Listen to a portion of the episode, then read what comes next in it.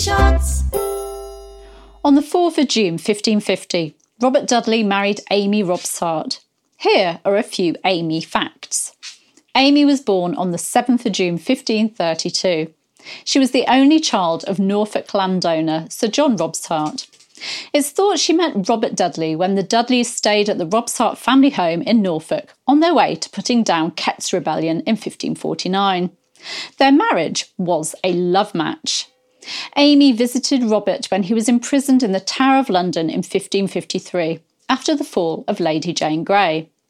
Amy didn't accompany Robert to court after Elizabeth I's accession. She was found dead at the bottom of stairs on the 8th of September 1560. Her death is surrounded by controversy. Tudor history shots.